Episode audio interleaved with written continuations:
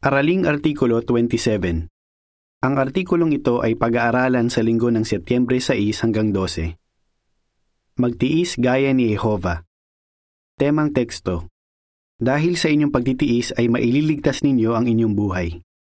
Lucas 21:19 Awit bilang 114 Maging matiisin. Nilalaman.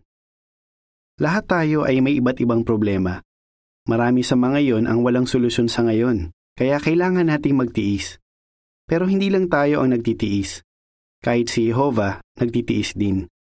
Sa artikulong ito, tatalakayin natin ang siyam na tinitiis ni Jehovah. Malalaman din natin ang resulta ng pagtitiis niya at kung ano ang matututuhan natin sa halimbawa niya. Para po uno at dos, tanong.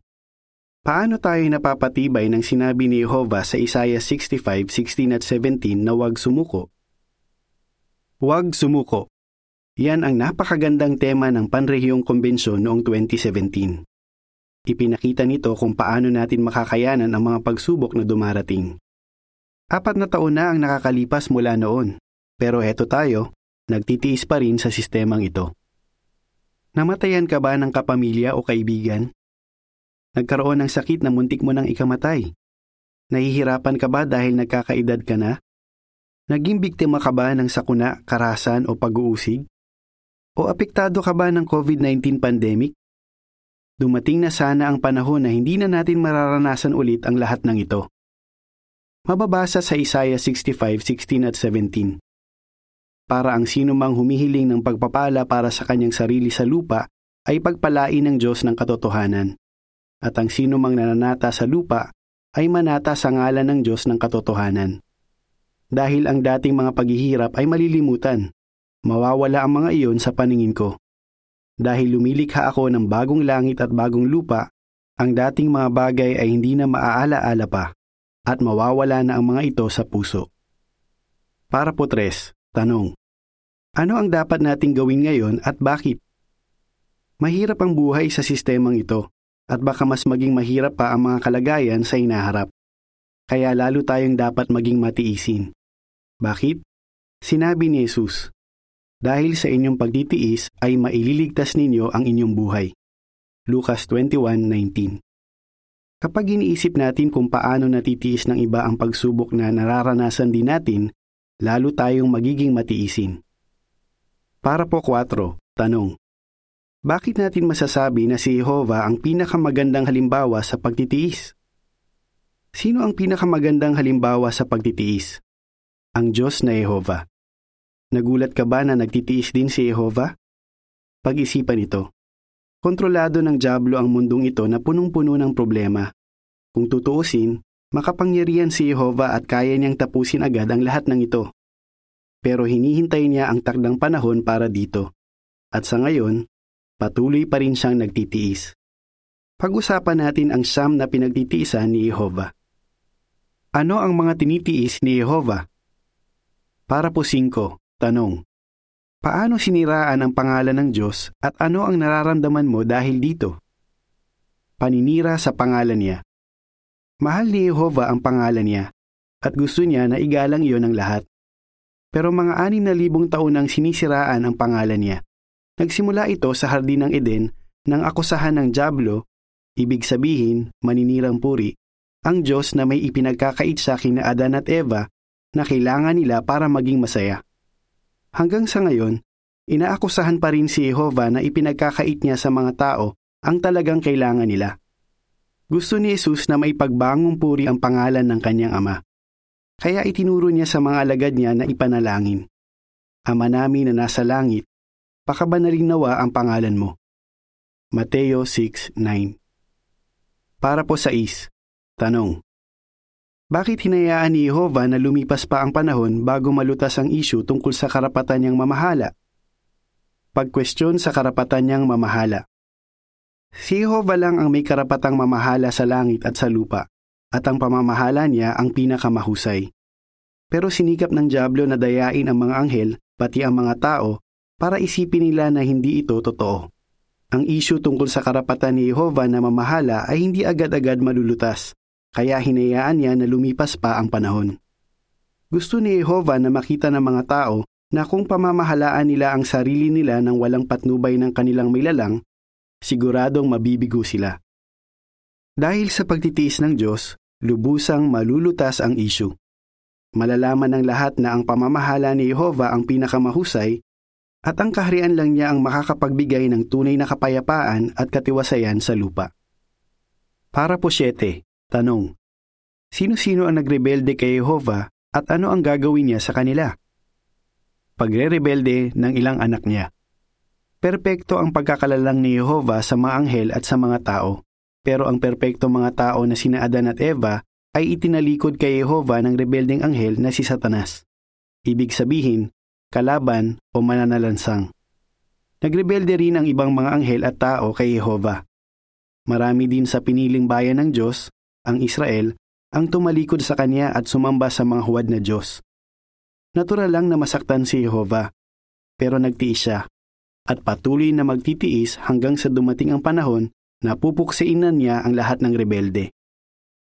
Laking ginhawa nito para sa mga tapat na lingkod niya na nagtitiis gaya niya sa masamang sistemang ito. Para po 8 at 9, tanong. Ano ang mga kasinungalingan tungkol kay Jehovah at ano ang magagawa natin dito? Mga kasinungalingan ng Diablo. Inakusahan ni Satanas ang tapat na lingkod ni Jehovah na si Job at parang sinasabi niya na ang lahat ng tapat na mananamba ni Jehovah ay naglilingkod lang sa Diyos dahil pinagpapala niya sila. Inaakusahan pa rin ng Diablo ang mga lingkod ni Jehovah sa ngayon. Mapapatunayan nating sinungaling si Satanas kung magtitiis tayo kapag may mga problema at mananatiling tapat kay Jehovah dahil mahal natin siya. Gaya ni Job, pagpapalain din tayo dahil sa pagtitiis natin. Ginagamit ni Satanas sa mga lider ng reliyon para palabasin na malupit si Jehovah at na siya ang may kagagawan sa pagdurusa ng tao. Kapag may namatay na bata, sinasabi pa nga ng ilan na kinuha siya ng Diyos dahil kailangan pa ng Diyos ng anghel sa langit. Kasinungalingan iyon. Alam natin ang totoo. Kaya magkasakit man tayo ng malubha o mamatayan ng mahal sa buhay, hindi natin sinisisi ang Diyos. Naniniwala tayo na sa hinaharap, aayusin niya ang mga bagay-bagay. Sabihin natin sa lahat ng makikinig na napakamapagmahal ng Diyos na Yehova para may maisagot siya sa tumutuya sa Kanya. Para po Gis, tanong. Ano ang sinasabi ng awit 22, 23 at 24 tungkol kay Jehovah? pagdurusa ng mga lingkod niya. Mapagmalasakit na Diyos si Jehova. Ayaw niya na nakikitang nagdurusa tayo dahil sa pag-uusig, sakit, o pagiging hindi perpekto. Mababasa sa awit 22, 23 at 24. Kayong mga natatakot kay Jehova, purihin ninyo siya. Kayong mga supling ni Jacob, luwalhatiin ninyo siya. Magbigay galang kayo sa Kanya, kayong mga supling ni Israel dahil hindi niya hinahamak o binabaliwala ang pagdurusa ng naaapi. Hindi niya itinatago ang mukha niya rito. Nang humingi ito ng tulong sa kanya, nakinig siya. Nasasaktan si Jehovah kapag nasasaktan tayo. Gusto niya na alisin ang nagpapahirap sa atin at talagang gagawin niya iyon. Darating ang panahon na papahirin niya ang bawat luha sa mga mata natin at mawawala na ang kamatayan, pati ang pagdadalamhati at ang pag-iyak at ang kirot. Apokalipsis 21.4 Para po 11, tanong, ano ang namimiss ni Jehovah sa tapat ng mga lingkod niyang namatay na? Pagkamatay ng mga kaibigan niya. Ano ang nadarama ni Jehovah sa tapat ng mga lingkod niyang namatay na? Gustong gusto na niya silang makita ulit. Nai-imagine mo ba kung gaano niya namimiss ang kaibigan niyang si Abraham? O si Moises na kinausap niya ng mukhaan? Exodo 33.11 at siguradong gustong gusto na niyang marinig ulit si David at ang iba pang salmista na kumakanta ng magagandang awit ng papuri sa kanya. Namatay man ang mga kaibigang ito ng Diyos, hinding-hindi sila malilimutan ni Jehova. Tandang-tanda niya ang lahat ng detalye tungkol sa kanila. Sinasabi ng Biblia na silang lahat ay buhay para sa Kanya. Lucas 20:38 at talababa. Darating ang panahon na bubuhayin niya sila taos-puso silang mananalangin ulit at sasamba sa Kanya. Kung namatayan ka ng isang mahal sa buhay, mapatibay ka sana ng mga ito at mapagaan ang nadarama mo. Para po 12. Tanong. Bakit nasasaktan si Jehovah lalo na ngayong mga huling araw? Kalupitan ng masasama. Nang magsimula ang rebelyon sa Eden, alam ni Jehovah na lalala muna ang kalagayan bago ito maayos.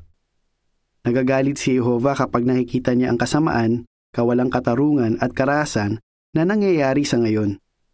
Noon pa man, awang-awa na siya sa mahihina at walang kalaban-laban, sa mga ulila at mga byuda. Nasasaktan si Jehovah lalo na kapag pinagmamalupitan at ibinibilanggo ang mga tapat na lingkod niya. Tandaan, mahal ni Jehovah ang lahat na nagtitiis gaya niya. Para po 13. Tanong. Paano bumaba ang moral ng mga tao at ano ang gagawin ng Diyos dito? Pagbaba ng moral ng mga tao. Gustong gusto ni Satanas na pababain ang moral ng mga tao na nilalang ayon sa larawan ng Diyos. Nang makita ni Jehovah na laganap na ang kasamaan ng tao noong panahon ni Noe, ikinalungkot ni Jehovah na ginawa niya ang mga tao sa lupa at nasaktan ang puso niya. Genesis 6:5 at 6. Naging mas maayos ba ang kalagayan mula noon? Hindi. Siguradong natutuwa ang Diablo kapag nakikita niya kung gaano kalaganap ang iba't ibang uri ng sexual na imoralidad, kasama na ang immoral na mga ginagawa ng babae at lalaki, pati na ng parehong lalaki o parehong babae. Tiyak na mas natutuwa si Satanas kapag mananamba ni Jehovah ang nagkasala. Kapag natapos na ang pagtitiis ng Diyos, pupuksain niya ang lahat ng gumagawa ng imoralidad. Para po 14. Tanong. Ano ang ginagawa ng mga tao sa mga nilalang ng Diyos sa lupa? Pagsira sa lupa. Ang tao ay namamahala sa kapwa niya sa ikapipinsala nito. Pero bukod doon, hindi nila inaalagaan ang lupa at hayop gaya ng ipinag-utos ni Jehovah. Sinasabi ng ilang eksperto na dahil sa ginagawa ng mga tao sa ngayon, posibleng isang milyong species pa ang magiging extinct sa susunod na mga taon. Ayon sa talababa, ang salitang species ay iba sa terminong uri na ginamit sa Biblia na tumutukoy sa malaking grupo ng nabubuhay na mga nilalang. Sa pagpapatuloy, kaya sinasabi nila na talagang nasisira na ang kalikasan. Buti na lang, Ipinangako ni Jehovah na ipapahamak niya ang mga nagpapahamak sa lupa at gagawin itong paraiso. Apokalipsis 11.18 Ano ang matututuhan natin sa pagtitiis ni Jehovah? Para po 15 at 16. Tanong. Ano ang makakatulong sa atin na magtiis gaya ni Jehovah? Ilarawan. Isipin ang lahat ng problemang tinitiis ng ating Ama sa Langit at kung gaano katagal na siyang nagtitiis. Kayang-kaya niya sanang wakasan ng masamang sistemang ito anumang oras, pero nakikinabang tayo sa pagtitiis niya.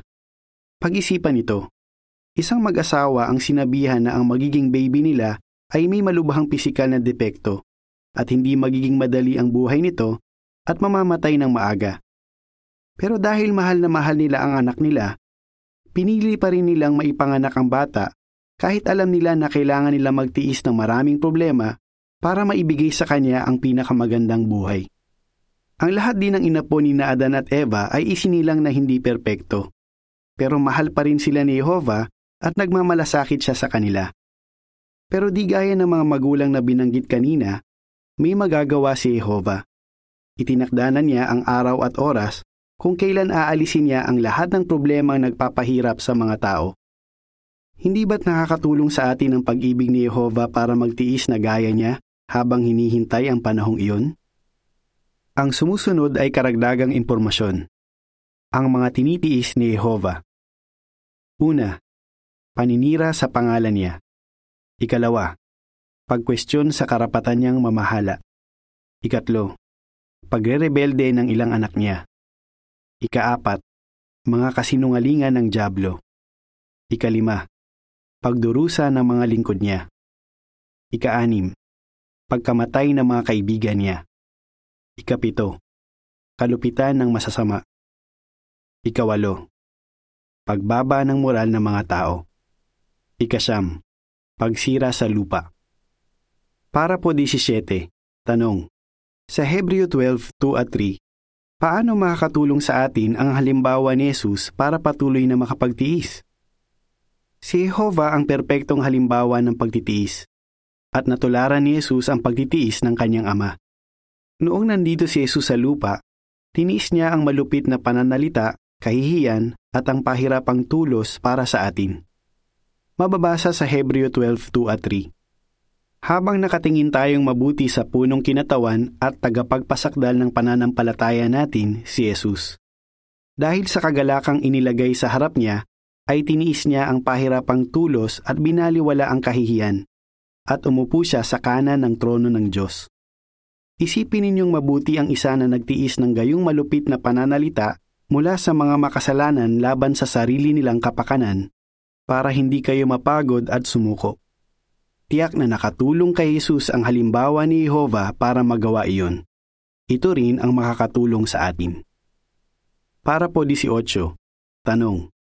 Batay sa ikalawang Pedro 3.9, ano ang magandang resulta ng pagtitiis ni Jehovah? Mababasa sa ikalawang Pedro 3.9. Si Jehovah ay hindi mabagal sa pagtupad sa pangako niya, gaya ng iniisip ng iba. Ang totoo, Matiisin siya sa inyo dahil hindi niya gustong mapuksa ang sinuman, kundi gusto niya na ang lahat ay magsisi. Alam ni Jehovah ang pinakatamang panahon para wakasan ang masamang sistemang ito. Dahil sa pagtitiis niya, milyon-milyon ang nakakilala sa kanya at isang malaking pulutong ang sumasamba at pumupuri sa kanya. Nagpapasalamat silang lahat na naging matiisin si Jehovah kaya naisilang pa sila at nagkaroon ng pagkakataon para mahalin siya at ialay ang sarili nila sa kanya. Mapapatunayan na tama ang desisyon ni Jehovah na magtiis kapag milyon-milyon ang nakapagtiis hanggang sa wakas at naligtas. Para po 19. Tanong. Ano ang determinado nating gawin at ano ang magiging gantimpala natin? Natutuhan natin kay Jehovah kung paano tayo magiging masaya habang nagtitiis. Sa kabila ng lahat ng problema at pagdurusa na idinulot ni Satanas, maligayang Diyos pa rin si Jehovah.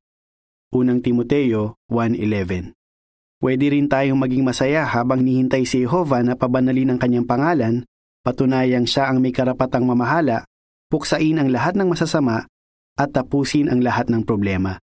Maging determinado sana tayo na magtiis at alalahanin na nagtitiis din ang ating Ama sa langit. Kung gagawin natin yan, magiging totoo sa atin ang pangakong ito. Maligaya ang taong patuloy na nagtitiis ng pagsubok dahil kapag kinalugdan siya, tatanggapin niya ang korona ng buhay na ipinangako ni Jehovah sa mga patuloy na umiibig sa Kanya. Santiago 1.12 Ano ang masasabi mo? Anong halimbawa ng pagtitiis ni Jehovah ang gustong gusto mo? Paano nakatulong kay Jesus ang halimbawa ng pagtitiis ng kanyang ama? Bakit determinado kang magtiis? Awit bilang 139 kapag naging bago ang lahat ng bagay. Katapusan ng artikulo.